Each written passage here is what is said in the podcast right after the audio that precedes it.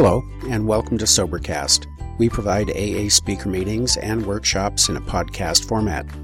We are an ad free podcast, and if you enjoy listening, please help us be self supporting by visiting Sobercast.com, look for the donate link, and drop a dollar or two into the virtual basket. Also, if you're a member of NA or have friends that are, please tell them about our other podcast, NAPOD. NAPOD features NA speakers and workshops in the same format as Sobercast. We upload a new speaker every day, and it's easy to subscribe by searching for NAPOD, N A P O D, all one word, on any podcast player app, or go to napod.xyz if you'd like to listen online. Hope you enjoy the podcast and have a great day.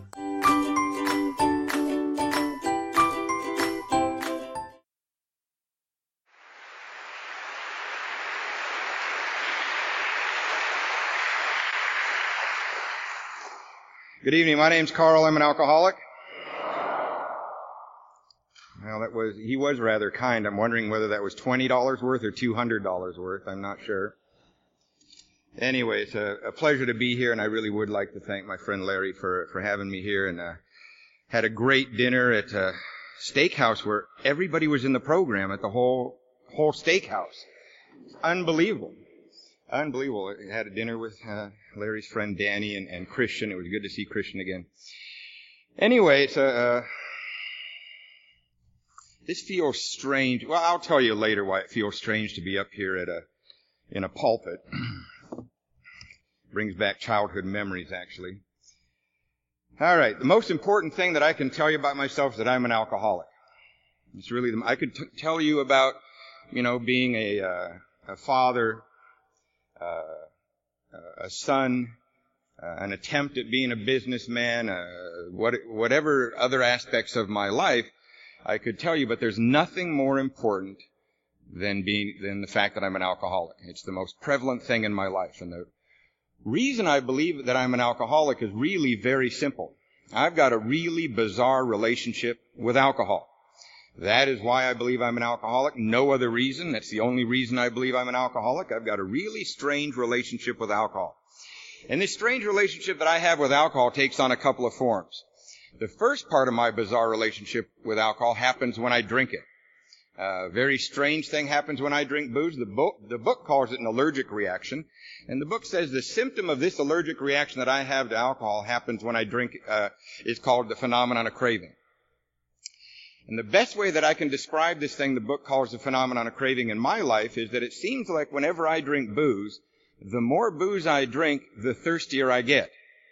It happens with nothing else, just, just booze. An example of that is they're kind enough to give me this, uh, bottle of water that over the next hour or so that I'm talking with you, I will probably drink half this bottle of water. I don't know. If my mouth gets dry, I might finish this whole bottle of water. But I can absolutely guarantee you that once I finish this bottle of water, I am not going to go buy a case of water and lock myself in my hotel room. I'm not. I absolutely promise you, I'm not going to do that. But if that was the only thing that made me alcoholic, this bizarre physical reaction that I get to alcohol, if that was the only thing that made me alcoholic, well, then just say no would have wiped out alcoholism, wouldn't it? Early 80s, Nancy Reagan came out and said, just say no.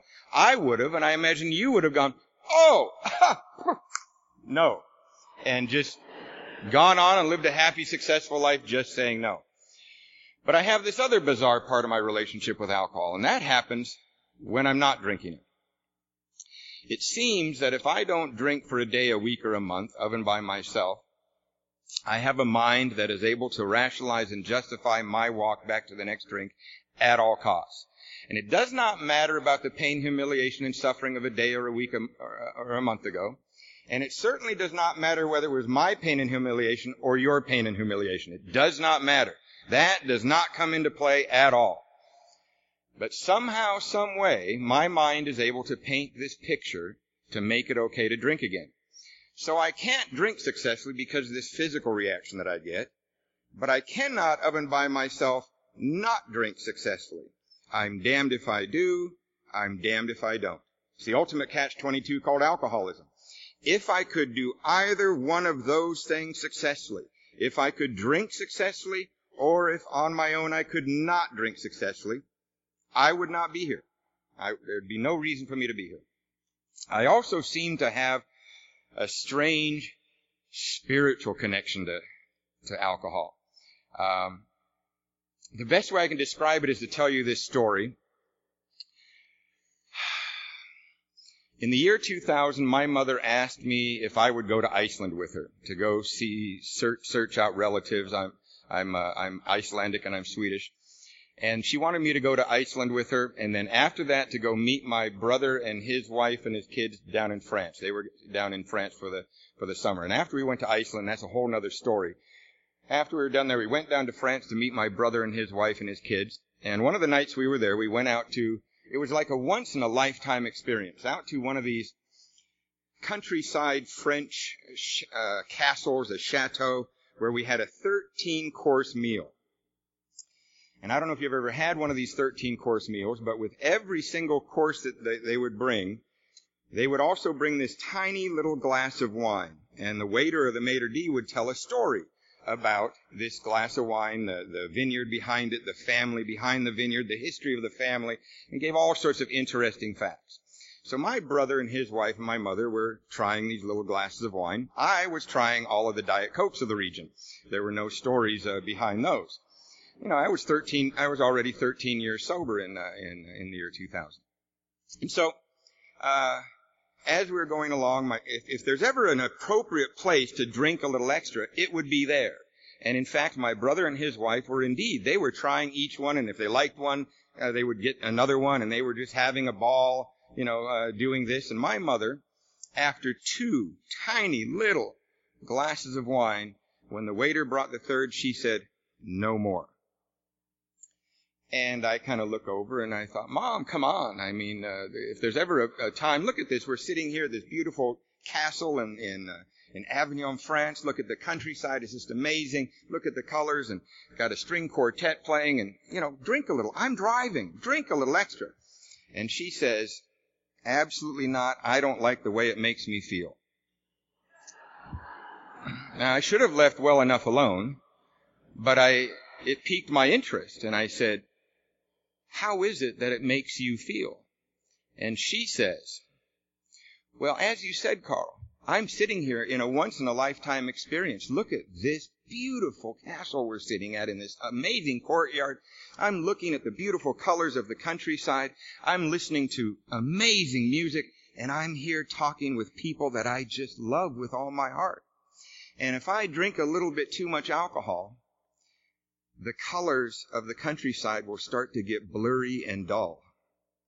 The music will start to sound shallow, and I will have a hard time talking with you. Do you, do you get it? She just described the exact opposite relationship to alcohol than I have. Because what she's saying is, of and by herself, she sees the colors of life. She hears the music and she can connect with other human beings. If you add just a little bit too much alcohol, it all dulls down.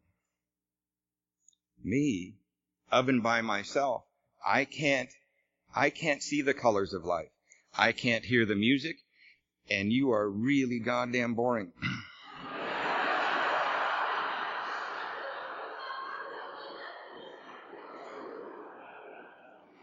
I add, I add alcohol and all of a sudden the colors come alive. I can hear the music. I will tell you where that cello is made, whether I know or not. and you become very interesting, but not as interesting as me. So it's no wonder through my teenage years and my early 20s that my mother, if she come down to get me out of some sort of custody situation, it's no wonder she would look at me in astonishment and say, how could you have done this again? And I would, from the depths of my soul, want to say something like, I know it looks bad now. I agree. I agree this doesn't look good, but the other day it seemed like a good idea to drink. And it's no wonder that she, through my life, people would say, why do you drink that way? And from the depths of my soul, I would want to say, why don't you drink this way? it's because of that. They drink too much alcohol and everything gets blurry and, and dull. You know, why would you chase it to the gates of insanity or death if that happens to you? So alcohol for me seems to be my only connection to life prior to Alcoholics Anonymous.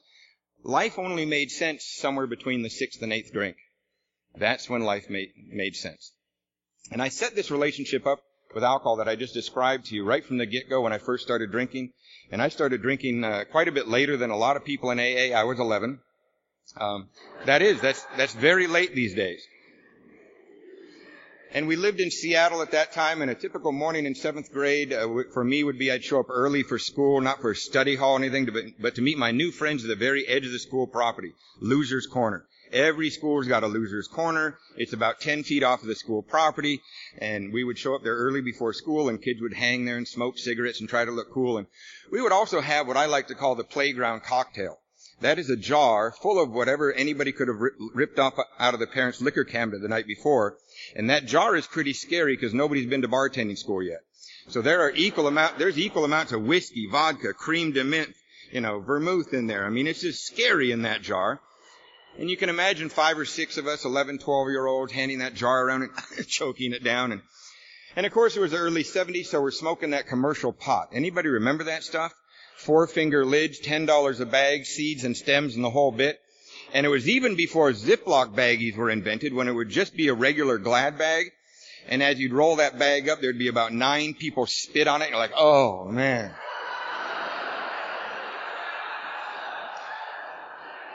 and we'd pack all those seeds and stems and leaves into a homemade pipe, maybe made out of plumbing fittings and a screen. Or if we were really desperate that morning, it would be a toilet paper roll with aluminum foil and pinholes in there. Do you guys remember that? We pack all those seeds and stems and leaves in there. We hit the lighter and it seeds and stems be popping. We'd be burning holes in our clothes. And then we'd look at each other and go like, are we going to school today? It's really funny. Nobody ever said, yeah, hurry up. We're late for math. It just never went that way. Now it's at this point, it's at this point that many people speak in meetings of Alcoholics Anonymous it's at this point that many people interrupt themselves and they say something like this. I don't mean to offend anybody, but drugs are a part of my story. I understand and I have great respect for what people are attempting to do when they say that. They are attempting to protect singleness of purpose. Vitally important aspect of Alcoholics Anonymous should never be forgotten. But that idea aside, I still think it's a really bizarre practice for alcoholics to apologize to other alcoholics for doing drugs while drinking or in between drunks. I, uh, I, I understand apologizing to police officers and judges and, uh, we don't,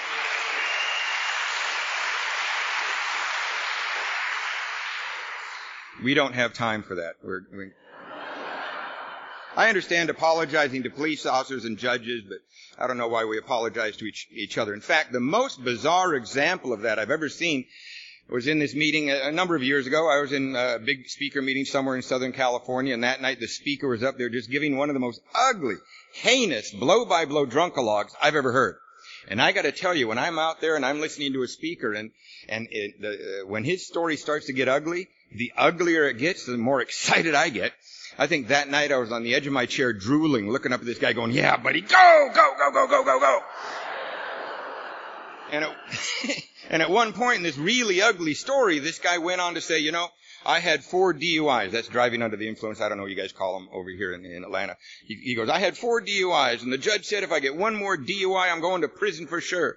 He says, sure enough, two weeks later, I'm on the freeway in a blackout. I hit a family of four. They all wound up in the hospital, and I wound up in prison. And in prison, I sodomized men. I was sodomizing. I don't mean to offend anybody, but I did some drugs too.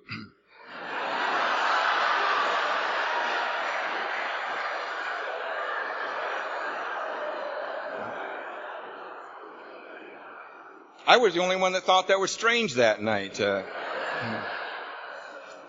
Anyway, by the time I'm 14 there in Seattle, I'm the neighborhood drunk. I'm the neighborhood pot dealer. I forgot to mention, but my father was the neighborhood Lutheran minister. Uh, that's why being up here brings back a lot of childhood memories. And, uh, my parents, really good, solid people. Really, really. I mean, they gave me every single advantage that any adolescent could have. A really healthy idea, an open-minded idea about, about a relationship with God. Every financial advantage that I could have. My mother was a really sharp businesswoman who, so I had everything available that any adolescent could have. But by the time I'm 14, my vocabulary, you know, it wasn't a secret. My parents saw me withering away in front of their eyes. It wasn't a secret. They weren't like blinded by this. I mean, it was obvious. I mean, I'm 14, my hair is growing down onto my shoulders, over my very bloodshot eyes, and my vocabulary is, whoa. Wow. Right? That's my vocabulary. And my parents tried to help. They tried to help. But they didn't understand alcoholism. They didn't understand that their son was alcoholic. They blamed my problems on people, places, and things. They thought if we can get him away from that damn group of kids he's hanging out with, things will get better. If we can get him out of that damn public school system, things will get better. They tried all of the above. But you see, I'm an alcoholic. My problems are not based upon people, place, and things. My problems are based upon my physical and mental relationship to alcohol. You see, if you change the people, places, and things in somebody's life like mine, all that happens is that I'm loaded with different people in different places, ruining different things. That's all that happens. When I was almost 18, I barely scraped out of the public school system there in Seattle, and my parents decided that Seattle was the problem. If we can get them out of Seattle, things get better. So they sent me 300 miles away to Washington State University. I spent three years at that university on my parents' money, and in that three years, I got almost 10 credits. Um, at any given time, my grade point average matched my blood alcohol content is what was going on.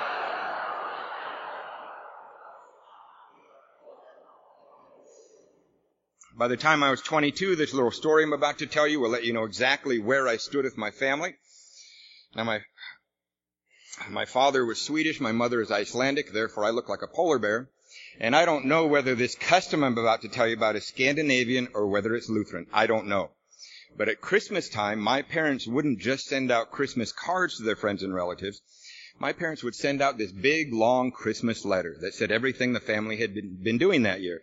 And when I was about 22, I got a hold of one of these letters that had been sent out the previous Christmas, and as I read it, it let me know exactly where I stood with my family. Now, the first paragraph talked about what my parents had been doing that year. Another impressive year, I'm sure. The next paragraph talked about what the Morris children had been doing that year, and that paragraph went something like this. Our oldest daughter, Christina, just graduated from Cornell University in Ithaca, New York, with a master's degree in human resources. She's now working for a large pharmaceutical company in the Midwest. She traveled to Europe this summer. She saw this, she saw that. Her hobbies are this, this, and this. She's a very happy young woman. We're very proud of her. Our oldest son, Eric, just graduated from Western Washington State University with a degree in marketing. He's now working for a large advertising firm here in downtown Seattle. He loves to golf. He loves to travel. He's engaged to be married to this wonderful woman named Mary Lou, who works for a very small company here in Seattle named Microsoft. Hence the summer in a villa in France, right? That all adds up now, doesn't it? I'm not resentful at all. and, uh, they love to golf together. They love to travel together. He's a very happy young man. We're very proud of him. Our youngest son, Karl, just turned 22.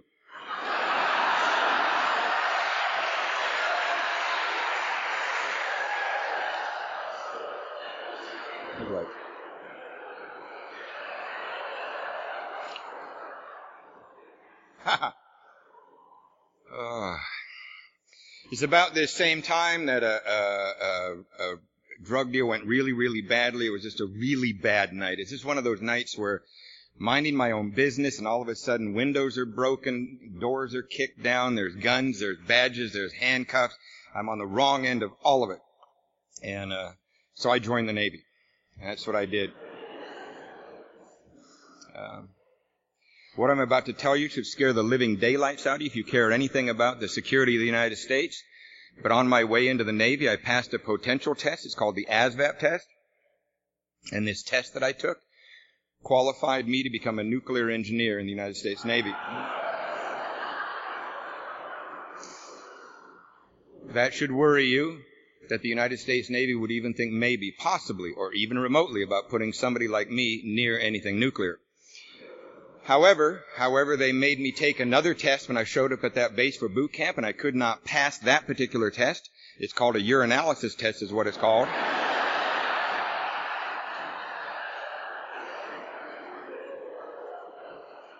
I still remember I was at Great Lakes. Uh, I was in the barracks there. I'd been in uh, boot camp for about 10 days, and the Master of Arms came marching in, and he had a clipboard with some names on it. I knew my name was going to be on that list. I, you know. And he read off the names, and sure enough, five or six of us were on there for going positive on our first urinalysis test coming in. And we were taken over to the other side of the Great Lakes Naval Station, the, the administrative side, and the other men were taken to this one building, but I was taken over to another building across the street and I was marched right into the commanding officer's office, the man who ran the whole Great Lakes Naval Station.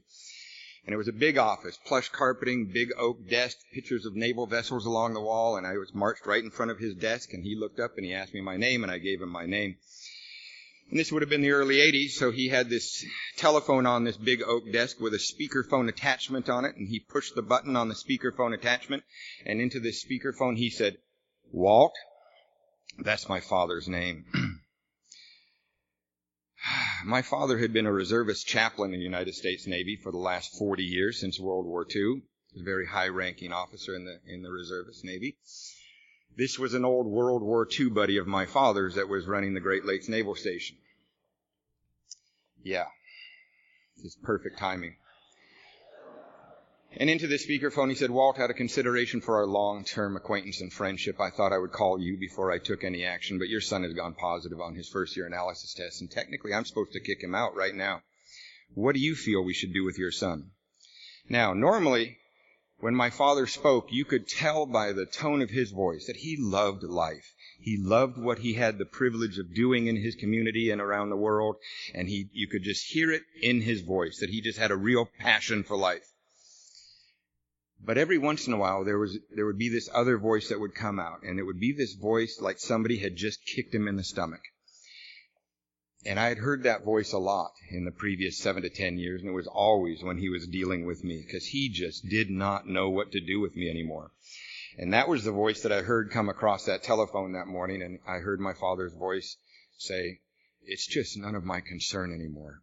Click, dial tone. If I could have just slithered, slithered out of that room that morning, I would have. Uh, that man decided to keep me in the Navy anyway. They, uh, thank God for you guys. He took away that nuclear status and just kept me in the conventional Navy. And a year and a half later, I'm a lower rank than when I first came in. Um, well, you guys know how that could happen. It's, uh, you know, when I'd be out in the middle of the Pacific Ocean, I'd look at my surroundings and I would see that I'm in the Navy. I'd see, well, by God, I'm on a big gray ship. I'm, I'm in the middle of the Pacific Ocean.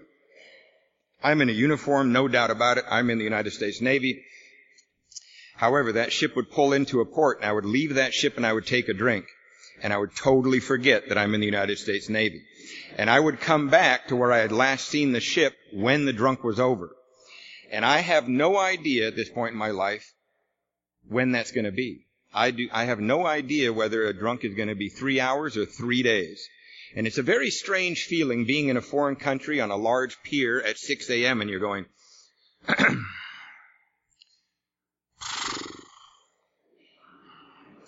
You know, there was a destroyer here the other day. Uh,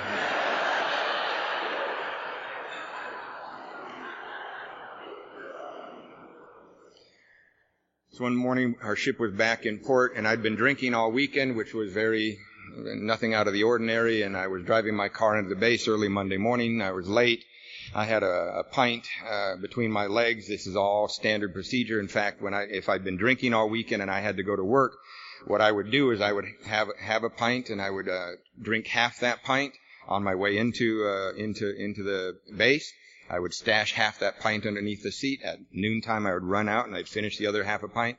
That's Karl's way of kind of sliding into Tuesday.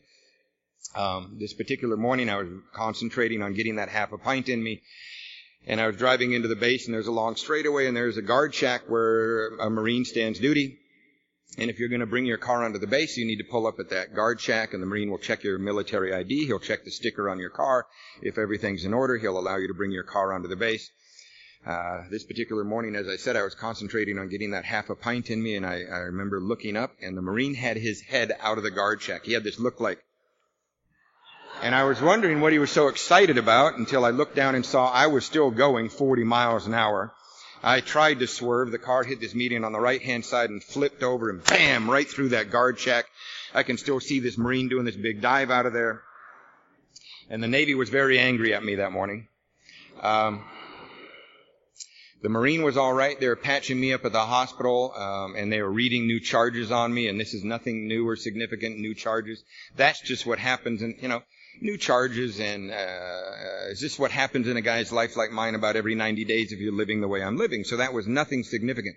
The most significant thing that happened that morning is the Navy doctors pres- prescribed this stuff called Antabuse for me. And they sent this prescription back to the ship's doctor, and every morning before quarters, I would have to show up at sick bay, and the corpsman would put this little white pill on my tongue and make me sit there for a half an hour to make sure it actually ingested in my system. Over the next seven to ten days, I started to experience the most cunning, baffling, and powerful side of this disease we call alcoholism, and that is that I had no alcohol or drugs in my system, and I was slowly going insane. When you take alcohol away from an alcoholic like me, and you do not replace it with something like Alcoholics Anonymous, I literally Restless, irritable, and discontent is an understatement. I literally, more than likely, in fact, I was. I was diagnosed with a manic depressive disorder. Uh, I had to. I st- they started sending me to a psychologist. Um, I, I mean, they just had all sorts. Because what happens to me is I absolutely start to implode in on myself. I absolutely. It feels like this thin film drops down between me and you, and I cannot. I don't know how to talk to you. I get sick to this, my stomach and my anxiety level, it's, it's like I can't even breathe. That's what happens to me when you take alcohol away from me. And I remember counting those days on, on, on that Antabuse, just.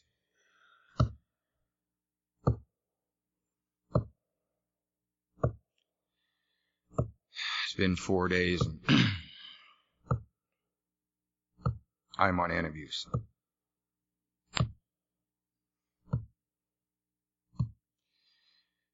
Now it's been six days and I'm on Antabuse.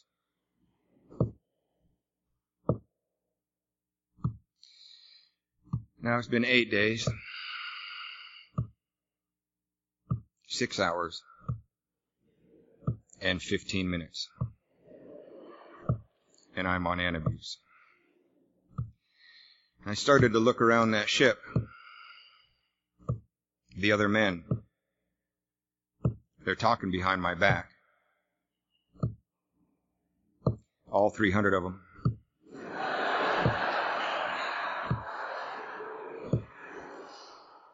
Have you ever felt that way in AA? The only difference is that in AA, we are talking behind your back. Only with love and tolerance in Atlanta, I'm sure. On the tenth day, I just snapped and I went AWOL from my ship and I locked myself in a little hotel room in downtown San Diego, the Plaza Hotel, 4th and Broadway. If you're ever in San Diego, please go visit it. It's still there. This would have been 1986. It was $13 a night. I checked uh, about six or seven months ago. Uh, they've remodeled it. They've upgraded it. It's now $13.95 a night. I locked myself in this little hotel room and I got a bottle of vodka and a shot glass. I remember sitting on the edge of the bed and looking at the bottle of vodka on this rickety little end table. And as I sat there looking at the bottle of vodka, I remembered that the Navy doctors had given me a very stern warning about drinking on top of Antabuse when they prescribed the Antabuse for me. They had told me, son, you need to understand that if you drink on top of this Antabuse, you'll get one of two reactions. One reaction is you will get violently ill. The other reaction is you might die. I remember looking at the bottle of vodka and I thought, well, I wonder which reaction I'm going to get. I took one shot and nothing happened. Authority had lied to me again as far as I was concerned. I waited about two minutes just to make sure. And I took another shot. All of a sudden I felt tingly in the face, so I looked in this cracked little mirror that was in this hotel room and I was bright red, blotchy and purple in places. Hmm. Took another shot. All of a sudden I could feel my heart going boom, boom, boom looked at my shirt. I was drenched in sweat, and then all of a sudden I was like, hyperventilating. We're doing all right so far.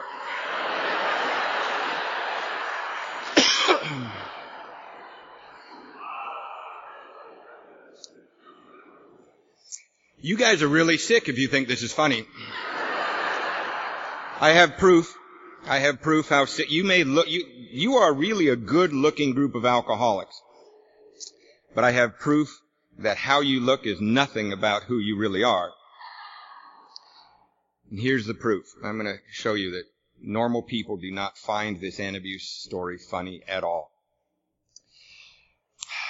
When I was two years sober, I got an honorable discharge out of the Navy. And one of the, my first sponsor and his sponsor were uh, uh, real sticklers about the amends step. And one of the amends that I could not make while I was still in the Navy that I still had to make was that my parents had paid for a bachelor's degree.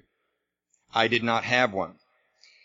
I had two choices. Either pay them back every nickel that they paid for that, or go get what they had paid for in the first place.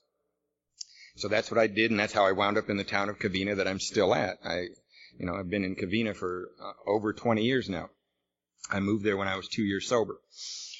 And so I signed up for this uh, telecommunications business management bachelor's program. And one of the classes I had to take in the first couple of semesters was a business presentation course. It's like a speech class designed for business presentations, I guess. And in the first couple of days of this speech class, the instructor was randomly pointing at students, throwing them up in front of the room, giving them a topic to talk on for three minutes. And the instructor was doing this just to see what he had to work with for the semester. And after about seven or eight students were thrown up there, the instructor pointed at me.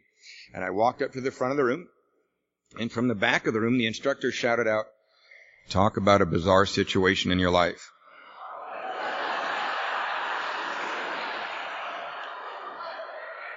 So I told them about drinking on top of Antabuse. They did not respond the way you guys responded. They were like,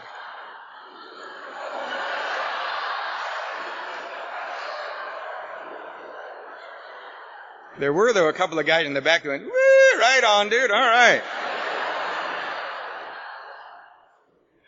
So anyway, I'm back in the hotel room. I'm red faced. I'm hyperventil- hyperventilating. I'm sweating. And I took another shot. And up it came. My second sponsor, Eddie Cochran, God rest his soul.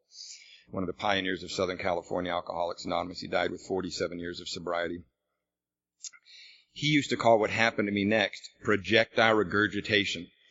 Right? Now, what, to describe to you what that is, is you guys all know that in the middle of a drunk, you get a little warning, right? That little sour taste comes up in the back of your throat. Maybe a little bit comes up into your mouth and you kind of go, mm, and, and you know, you know you've got anywhere from five seconds to maybe 30 seconds. And if there's a bathroom, you're like beelining to the bathroom. If you just got to get the window down, well, you get the window down. If it's your friend's shoe, well, oh well, that's just the way it goes. But you get a little warning. On this Antabuse, there is no warning. It was just, oh, just straight up and out. Thank God the Plaza Hotel is the type of hotel room where the toilet is in the same room as the bed. It's a design feature, I believe. Maybe to make convicts feel more at home. I'm not sure.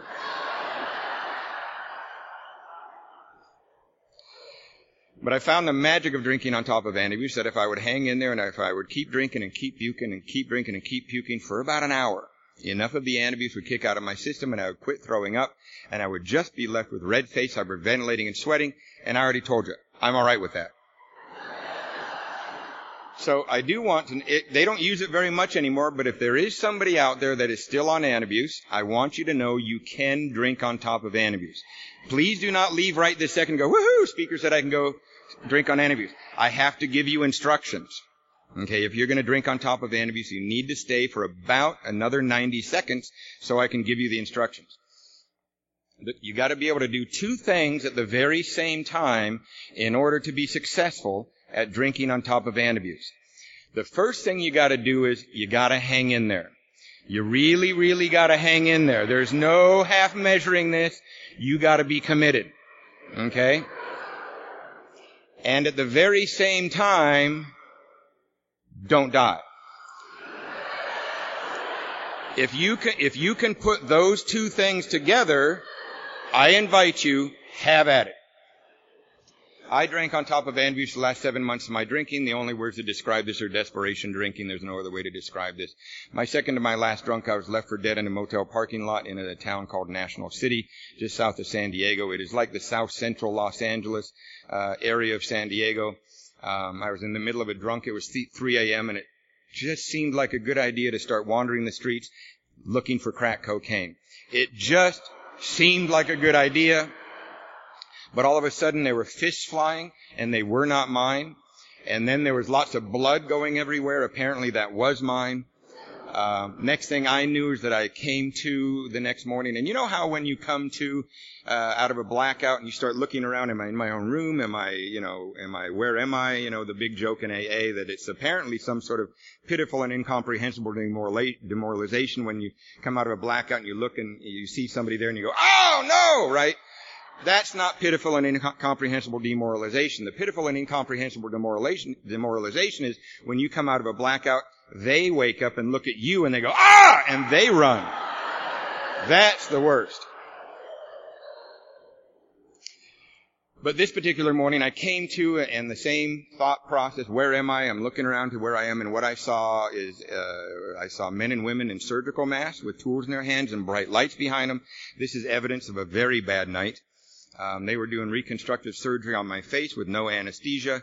And the reason they cannot, anybody, any medical professionals out there know this is true, that if you, if you are brought in and you are extremely drunk, they can't use anesthesia because they don't know what other kind of drugs you might have taken the night before. So you get operated on just, oh, it's just really a lot of fun. That was a bad night. My last night of drinking, I'm being let out of San Diego jail uh, in handcuffs, uh, being transferred from civilian authorities to military authorities. And uh, I was being brought back up to the quarterdeck of my ship. Lots of official type people standing around. I'm in handcuffs, and the officer of the deck put his arm up and said, "Wrong answer. Orders have already been processed on this loser. The orders are 90 days in the brig, bad conduct discharge, or treatment." Now, as I stood there in handcuffs, apparently some sort of option was thrown out on the table. And I do not remember as I stood there in handcuffs, I don't remember thinking, oh God, you are so good to me that you have given this treatment option. I'm just not, oh, I'm just so ready to get sober. I do not remember thinking or feeling that. Nor do I remember thinking or feeling, and it would have been more likely, would have been much more likely for me to be thinking, hey, if I just act like I want this treatment thing, maybe I can beat this rap too. That would have been more likely. But I don't remember thinking or feeling that. I now know that it would not have mattered what I was thinking or feeling that morning, well, because I was in handcuffs. And I don't know about your experience in handcuffs, uh, but my experience in handcuffs was always the same. Whoever had me in handcuffs never ever once did they ever, never once did they ever say, so what's your opinion on this matter? It just, it just does not go that way in handcuffs. When you're in handcuffs, you go where they say. And I was taken up to a treatment center up at the Miramar base up in the north end of San Diego. And when the handcuffs were take, when the doors were locked behind me, that's when they took the handcuffs off me. That is who Karl Morris is without Alcoholics Anonymous. That is what society feels about how I act out there in the world without Alcoholics Anonymous. They're, they're willing to take the handcuffs off me when the doors are locked behind me. Anyway, I'm in this treatment center. We're going to, apparently 35 of us are going to be going through this uh, 45 day thing. And in the first couple of days, people are coming from various ships, bases, and commands, and they're doing paperwork on us. They're doing medical checkups on us, and they're trying to figure out who we are and from what base we are. But they, they have us in these group therapy sessions, these big group therapy sessions during the day, and they're trying to get us to talk. They had this assistant facilitator for the first couple of days, trying to get us to talk to each other, and nobody's talking. I mean, it's just arms folded, looking down at the floor. And on about, and this facilitator was getting very frustrated with us. And on the, the second or third day, this fellow raises his hand. His name is Paco. He's from some other base somewhere. And he raises his hand in this group therapy session. And he says, I hear that I'm supposed to be rigorously honest with you guys. I want you guys to know that Paco's not my real name. Paco's just a name I've always used when things look like trouble. And when I got here the other day, this looked like trouble. But I want to get honest now, and my real name is Randy. Will you guys call me Randy from now on? The rest of us looked up from the floor just enough to say, yeah, whatever. Nice to meet you, Randy. But this facilitator got really excited and said, oh my God, this is the first breakthrough of any honesty of any of you SOBs. Later that afternoon, Randy was paraded in front of us. They slapped a gold name tag on him that said Randy. And then we were all informed that whenever staff was not around, Randy's in charge.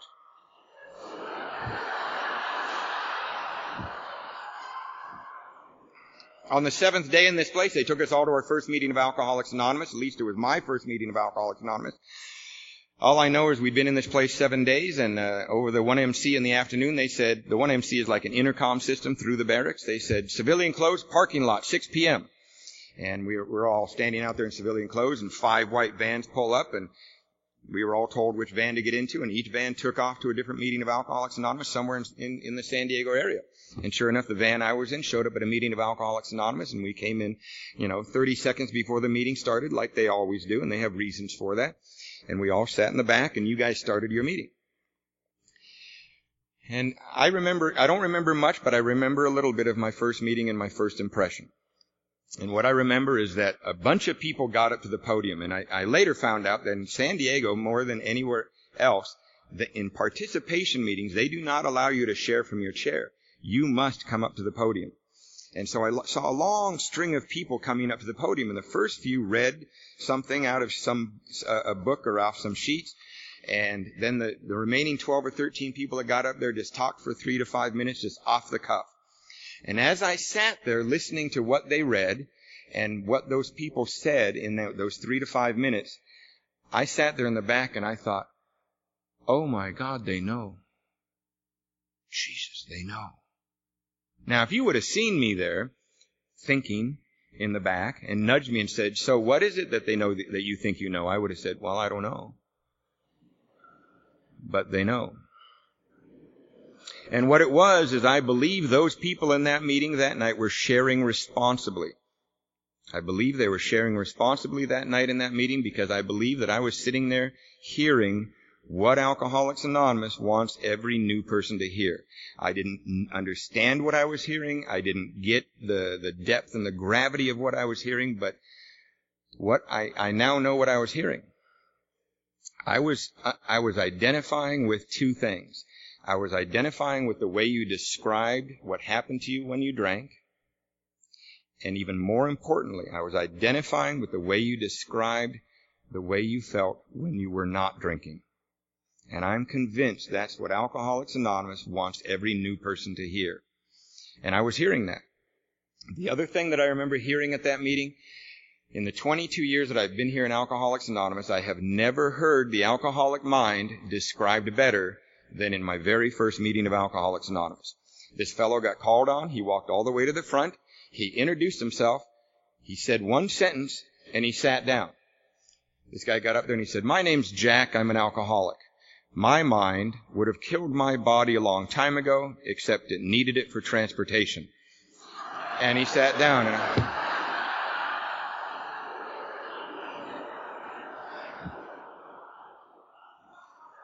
And I had another one of those experiences of, he knows. He gets it. He gets it.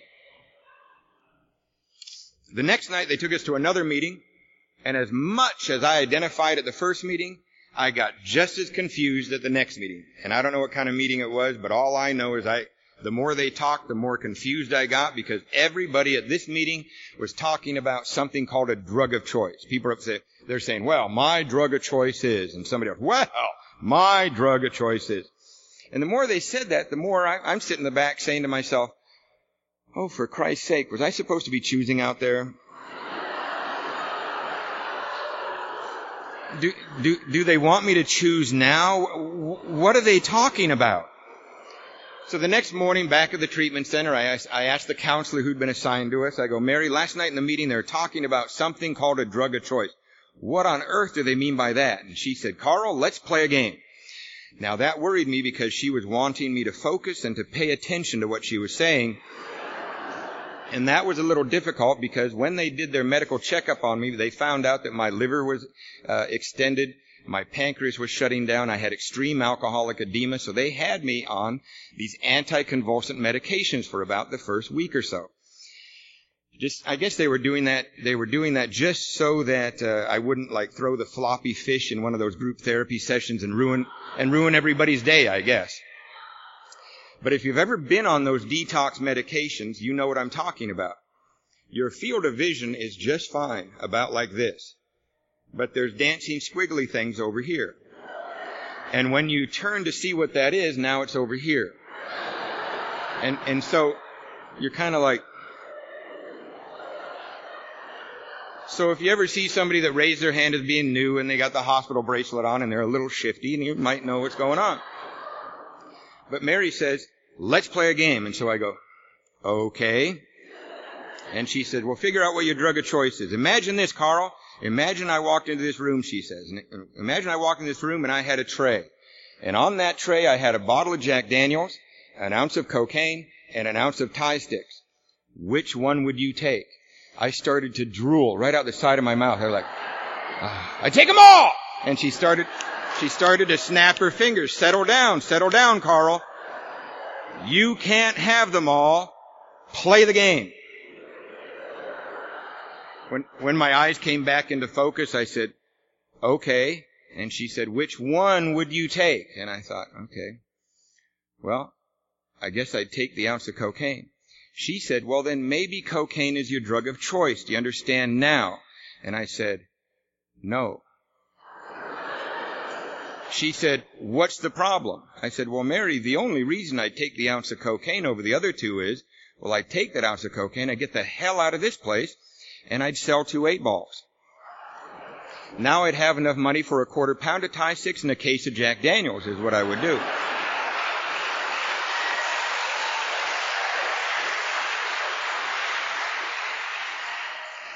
Now the only reason I bring that up is to bring up a very important aspect of Alcoholics Anonymous, and that's sobriety days. If you're new or fairly new, and you are wondering whether you're really a, mostly alcoholic and a little bit drug addict, or am I mostly drug addict and a little bit alcoholic? First thing I want you to do is to go to a lot of open meetings of Alcoholics Anonymous, talk to people that know what they're talking about, get somebody to go through the book with you, and for you to find out what alcoholism really is before you make the potentially fatal decision that you're not. That's the first thing I want you to do. The second thing I want you to do is you gotta understand something. No matter what you may think your drug of choice is, there's only one sobriety date. If you work with lots of pe- new people, and I know there's a lot of people in here that do work with a lot of new people, I bet you run across this scenario around your home group like I do in mine every once in a while. See some new guy around my home group, go up to him and say, hey, good to see you. How long do you got? And every once in a while, I get this response. Well, my drinking sobriety date is January 4th. My pot clean date is May 3rd. Oh, I blew my methamphetamine date last night. I was in Walmart all night long. It's like,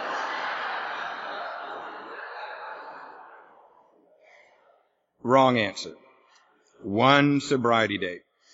Funniest thing I ever heard about sobriety date. Same scenario. Saw this guy around my home group for a while. Went up to him and said, Hey, good to see you. How long do you got?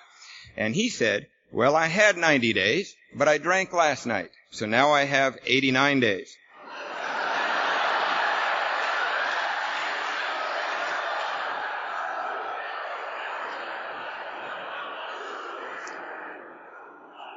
I had to think about that one for a second. I think that kind of falls in the same category as being down in Mexico looking at the tequila going, would that affect my U.S. sobriety date? Yes. Yes, sobriety dates are international. Just a little piece of information for the new guy. That's all. Anyway, after 45 days, they're going to let me out of this treatment center, just what the orders were, and the, they were going to let us out on a Friday, and on the Wednesday before that Friday, they gathered all, gathered all 35 of us up, and they put us in this room, and the biggest, meanest counselor in the place came in through a side door, and he was a Marine and he was in his full dress uniform that day. And I gotta tell you, a Marine in his full dress uniform is a very impressive and very intimidating sight.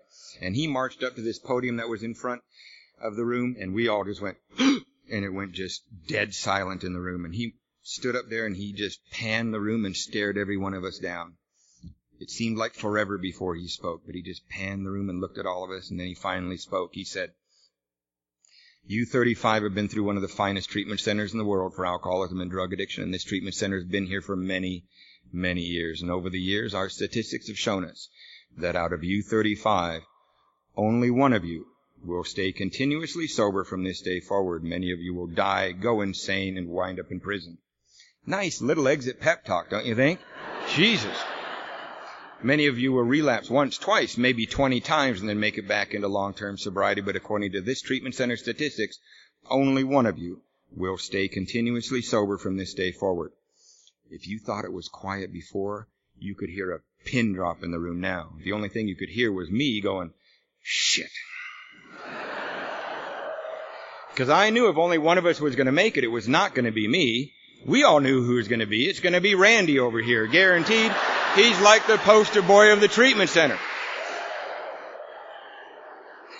So on this Friday afternoon, they're letting us all out, and people taken are taken back to their ships, bases, and commands in various different ways. But there was about four or five of us that had been arrested in vehicles the night before we were thrown into this place, and we had to stand out on the front doorsteps of the treatment center to wait for our vehicles to be brought out of this impound lot. And when they brought my car out of the impound lot, I was so successful when I was out there getting loaded that when they brought my vehicle out, they brought out my Rolls Canardly. That's the kind of car that rolls down one hill and can hardly make it up the next is what that is. 68 Volkswagen, hole in the floorboard, got to push start the thing. You know, a screwdriver in the side of the, the steering column. But I'm standing there with about three or four other guys and we're waiting for our cars to be brought up and all of a sudden one of the guys I'm standing with points at the other, other edge of the parking lot and there's a car coming towards us and they go, is that Randy in that car? We look a little closer, sure enough, and one of the other guys says, he's drinking already. Sure enough, Randy's got himself a pint. He's polishing it off. He rolls right in front of the, the, the treatment center, right in front of the doorsteps, throws the empty right at our feet. We look up. He's giving us all the finger and he drives right off. I guess his name was Paco again. I don't know. Next thing that I remember of that day is I showed up at a meeting of Alcoholics Anonymous, a six o'clock gong show meeting, and I'm sitting in the back, and the truth about my life is I'm 45 days without a drink. I got a lot of information, and I'm physically feeling better than I have felt since I've been a young teenager. But there had been no spiritual awakening, spiritual experience, or even a personality change sufficient to bring about recovery from alcoholism. I had 45 days, I had information, and I was physically feeling better.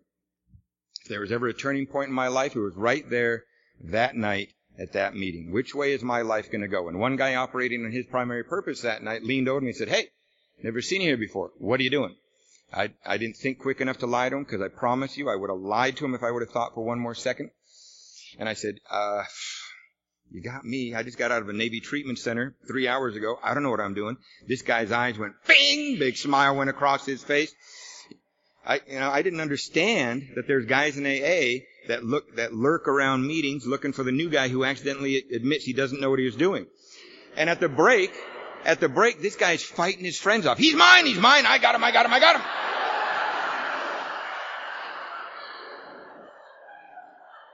Now, other than this guy loving to work with newcomer alcoholics, there was something else going on in this guy's life that particular night that made him especially glad to meet me.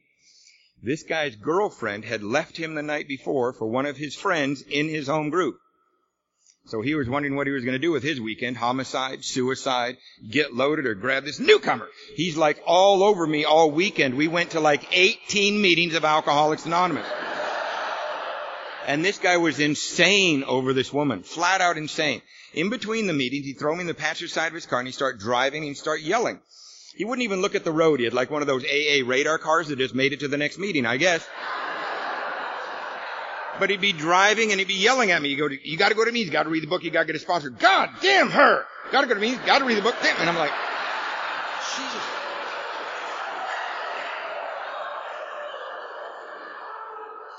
Now I didn't know it, but I was getting a very early introduction to your typical AA relationship breakup is what I was getting. But I'm so glad that that guy that night in his pain was a guy in Alcoholics Anonymous who had done the work of Alcoholics Anonymous, had taken the steps of Alcoholics Anonymous, and understood that the solution to his pain was out of self, out of self, out of self. I am so glad that that guy that night in his pain was not at home underneath his covers, whining into his sponsor's answer machine. Help! Give me a magical answer. She left. What do I do? I'm so glad he was out dragging my sorry butt around. I'm sure he was checking in with his sponsor, right? But I'm so glad he was out dragging my sorry butt around. And one of the things that was really valuable about that week, that weekend with that guy was that we went to a lot of meetings in the same area town. And I learned something about how we go to meetings of Alcoholics Anonymous, especially when we're new, that I didn't know, that I didn't learn while I was in that treatment center. By going to so many meetings in the same area of town, I saw other people going to multiple meetings over that weekend. Now, I didn't see anybody else doing 18 meetings, just me and that guy. But I saw other people that were at two or three meetings over that weekend. And what I learned about how we go to meetings of Alcoholics Anonymous, especially when we're new, I'm going to correlate it to a football game. Now, a football team is out there on the field for one reason and one reason only, to win the game. And how do they win that game? They huddle up, they make a plan, and they do one play. Then they huddle up again, they make another plan, and they do one play. That's exactly what we do here in Alcoholics Anonymous, and the game around here is one day without a drink, you're a big winner. And how do we do that one day? We run in here and we huddle up.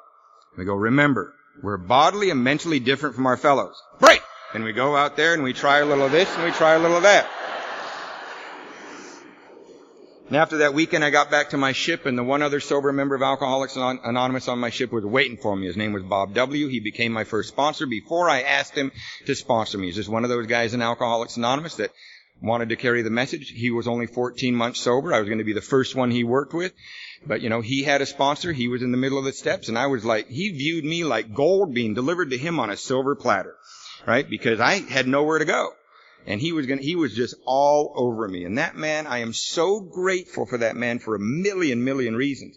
But the main reason is, I am so grateful that the one other guy on my ship that was a member of Alcoholics Anonymous was an active member of Alcoholics Anonymous. He was not somebody who hadn't been to a meeting in six months that didn't, wouldn't know what to do with me. I am so glad that this guy was a committed, active member of Alcoholics Anonymous. He was living an extremely valuable way of life. Because all he had to do to effectively help save my life was stick his hand out and say, come do what I'm doing. Come do what I'm doing. That's a really valuable way of life that the way you're living, you can just stick your hand out and say, come do what I'm doing. How valuable is that? My first six months of sobriety, I'm, I'm going to a million meetings. I'm the kind of guy that we go a meeting after meeting after meeting, meeting, meeting, meeting, meeting, coffee, coffee, coffee, meeting, meeting, meeting, coffee, coffee, go to a dance. Ah, I can't! Meeting, meeting, meeting, coffee, coffee, coffee, meeting, meeting, meeting. And I was running around to meeting after meeting, hoping that the people of Alcoholics Anonymous that were taking their seat in their home group would say something clever, funny, or insightful that would allow me to breathe again. I was desperately running from meeting to meeting, waiting for somebody to say something. And more than, more often than not, somebody would say something at the first meeting or the second meeting or the third meeting where I would go, okay, but in the middle of the night, you might find me holding my gut going, Oh, God is back. Where the world would feel like it's closing in on me and I do not know which way to turn and that darkness is ugly. And I would be holding my gut saying, what's the, what's wrong with me? What is wrong with me? What happened was when I was about six and a half months sober, the ship had to go out to sea for an extended period of time and my first sponsor, Bob W., said, you're going to meet me in the aft end of the ship every night at 6.30 and we're going to talk. And he showed up that, uh, first night and he had that big book and he slapped it down on the table. He said, come on, have you read it? I've been hounding you about it forever. And I said something like, sure, sure, sure. I've read it. There's like how it works. We antagonists, some doctor with some opinion about something. You're right. I just said something stupid. And what he did, and this was basically out of ignorance. Remember I told you he only had 14 months. I was the first one he worked with. He had not been to a lot of workshops and learning how to work with others. He had no other forms to go on. He simply opened up the book and started to read from the beginning. And when he was tired, I would read. And when the book asked us to do something, we did it. He gave me, out of ignorance, he gave me Alcoholics Anonymous in the purest form. Two guys way down in an engine room in the middle of the Pacific Ocean trying to stay sober with the big book of Alcoholics Anonymous. And what happened to me over the next 21 days in going through that book with him is that I had what's described in the back of the book as a personality change sufficient to bring about recovery from alcoholism. But I did not get the real spiritual awakening, spiritual experience, what I like to call the healing at the level of my soul that was going to be necessary for me to remain sober and comfortable long term until I did something else. Until I ever so feebly tried to do with someone else what had been done with me. Right? That's when the real meaning and purpose to life started to creep in where I started to get glimpses that maybe I can stay. Maybe I can stay. And one of the most beautiful things that happened to me when I went through that book the first time and really found out what alcoholism was, although I would still have those nights where I'd be holding my gut, the big gift was I was not saying, what's wrong with me? I had the gift of saying, alcoholism.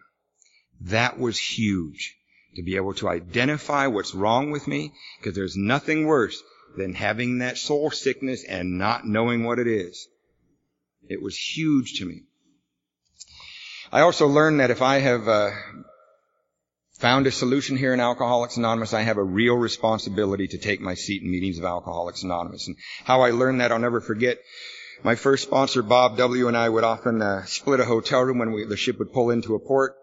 We'd always like to split, get off that ship, so we would split a hotel room. And uh, we would find the meetings in that town. This particular time, we're in Victoria, British Columbia. We went and got a hotel room, and then we uh, went off to the AA meeting hall. And after the meeting, Bob said, "You know, Karl, I'm tired. I'm not feeling that well. I'm going to go back to the hotel room." I stayed out later with the AAers, went to another meeting out to eat, chased a girl. I don't know, probably all three is what I did. But after about an hour and a half or two, I came back to the hotel room, and there was Bob.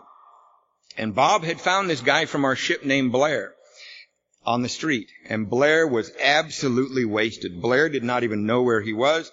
Bob had him pinned up against the headboard on my bed with an end table, a chair, and some pillows. And Bob was reading the big book of Alcoholics Anonymous to him. And I'm looking at this thinking, this is ridiculous. Blair doesn't even know where he's at. You know, he's doing that whole, right? But Bob was at it, and I don't know. I threw in my two cents worth, and then Blair just passed out, and Bob put him into another hotel room. And that's the last I heard of Blair for a number of days. We went back into uh, into uh, back on the ship, and we went down to uh, back to San Diego. And it's a couple of weeks later, and it's 3 a.m. in the morning, and I'm in my rack on the ship, and all of a sudden, what, what, what, what? And it's Bob saying, "Karl, get up! Blair's on the Coronado Bridge. We're going to get him." Apparently, Blair, over the last couple of weeks, had tried to drink, tried not to drink, tried to drink, tried not to drink. He was at the jumping off point. He's on the Coronado Bridge. And I don't know if you know about the Coronado Bridge, but it's an extremely popular suicide spot. It's such a popular suicide spot that they actually have suicide hotline phones up on top just in case you have a change of heart. And Blair had gotten onto that suicide hotline phone and he was talking to the, the well-meaning, highly educated counselor on the other end. And this is apparently what Blair was saying to that well-meaning, high highly educated counselor. I will only talk to Bob W. The counselor was saying, who's Bob W? And Blair was saying, it's anonymous.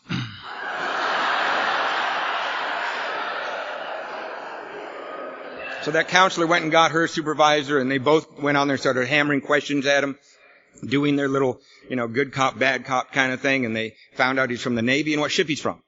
So they take a stab in the dark and they call down to the quarterdeck of our ship at 3 a.m. in the morning and they say, is, uh, we know this is a big, you know, a real pot shoot, but is there a Bob W on that ship? Now we got 300 men. But Bob he'd guard your anonymity at the level of that ship, but he did not guard his own so he could be of service at any time. So the guy who answered the phone said, yeah, yeah, yeah, Mr. 12 Steps, we know all about him. So they go and get Bob, and Bob comes down. Karl, wake up! All right, uh, I hop up, and we get into Bob's car. We start driving down to the Coronado Bridge, and as we're driving, Bob says, "Karl, grab grab the big book out of the glove box. Bone up on working with others." It's like, all right. Uh, mm. And he says, ah, forget it. We're going to wing it. So we, we get down to the base of the Coronado Bridge and everything that San Diego County has available for a situation like this is there. The fire department is there. The police department is there. The paramedics are there. The on-duty psychologist is there. All of the resources the community has are all there. And Bob and I walk up on this scene and the fireman who seems to be in charge says, is one of you Bob W? Bob goes, yeah, that's me. And he goes, I don't know what you're going to do. We've been talking for an hour and a half and he ain't budging, but go ahead. Hands him this little speakerphone contraption and Bob says, Blair? And you can hear on the other end, Bob, is that you? And Bob says, yes, Blair, it's me. Now get the hell down from that bridge. And you hear, okay.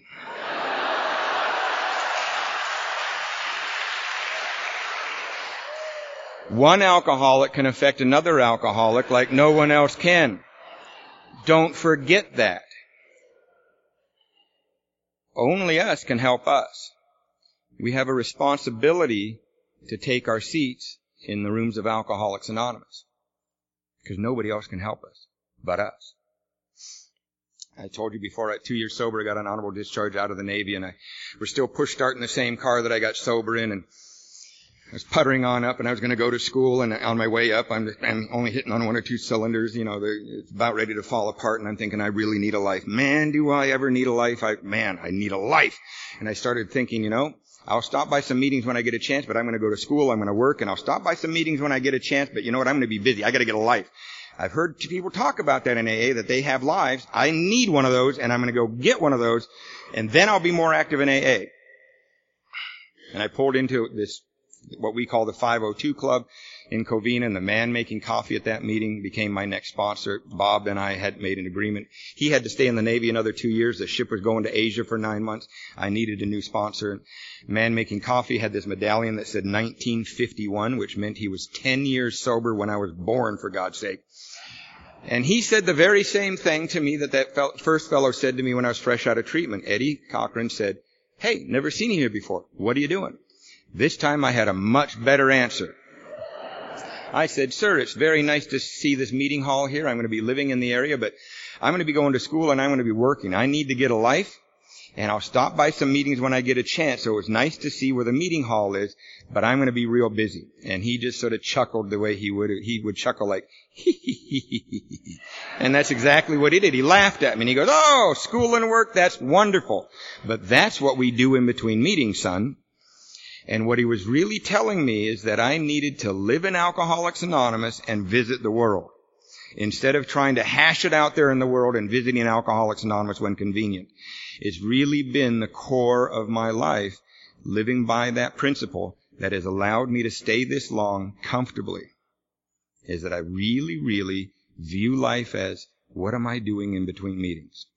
First thing he told me to do was put new guys in that car. And I thought, ah, I gotta push start the thing. There's a hole in the floorboard. I mean, it's gonna fall apart. One of them might fall through the floorboard and sue me, as if I had anything to, for anybody to sue me for.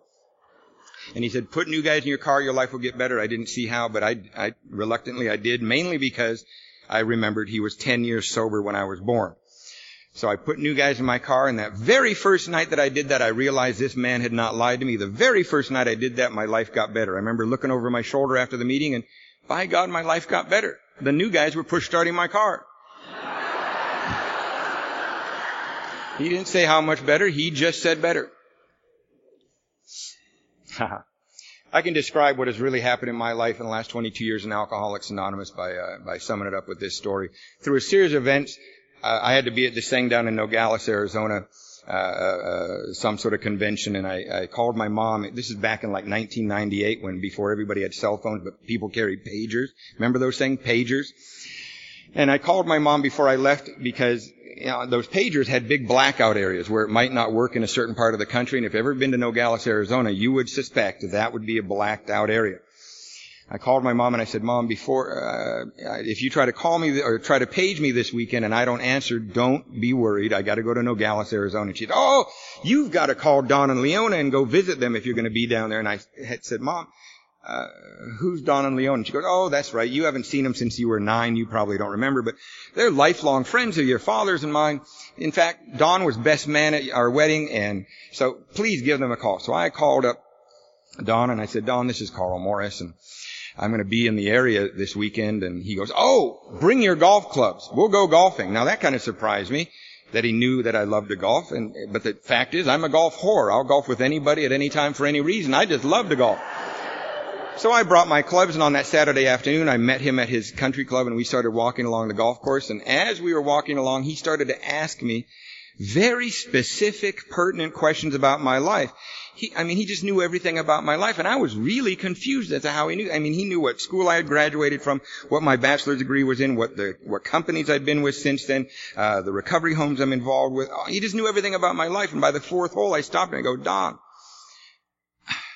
I'm feeling a little bit uh, inadequate, for lack of a better term, because I've been trying to squeeze in a couple of questions as to what you retired from, but you obviously know an awful lot about my life, and I'm wondering, how do you know that? And he said, well, two reasons, Karl. First reason is before your father passed away two years ago, he could not stop talking about you. He was so proud of everything you were doing inside and out of Alcoholics Anonymous. You couldn't shut him up. Now that wasn't news to me by taking your direction, my father and I had reestablished a great relationship. I was 10 years sober when he passed away. And so we established a great relationship. And had I disregarded that, I don't know about your story, but in my case, had I procrastinated or sort of disregarded my chance at reestablishing a relationship with my father as soon as I could, and if I would have missed the chance, in my case, I don't know about yours, but I would have been walking around the rest of my life as half a man if I would have missed out on reconnecting with my father. So it was nice to hear, but it wasn't news to me. But the next thing he said, I couldn't even golf anymore. He said, besides, I get the Christmas letter every year. And it's like, yes, I finally got in that damn thing. Uh, the last five years of my sobriety have been one of the most wonderful and painful times of, uh, of my life, really. I got married, wonderful. We had two kids, incredible experience. Unfortunately, we wound up divorced about a year and a half ago, but we have, we've worked out a really amicable relationship for the well-being of the kids. We're good friends and we are committed partners to raise these two kids. And we actually are much better, uh, divorced than we were married. Who knew that would happen? But I love my kids. I never knew there was a level of love that you can have for other human beings like this until I had kids. I never knew it. And I love them with all my heart. And I would never, ever, ever trade my kids for the first drink. Never in a million years would I trade my kids for the first drink. But I'm alcoholic. Although I would never trade them for the first drink, I would trade them for the second drink like that. So therefore, I must stay in the center of Alcoholics Anonymous. That's not a choice for me. It must be. I must stay in the center of Alcoholics Anonymous because from that everything, everything else comes from that. So therefore, I'd like to thank Larry again for asking me to uh, come down here, which allows me to take an action once again that signifies that Alcoholics Anonymous is the center of my life. God bless and have a great week.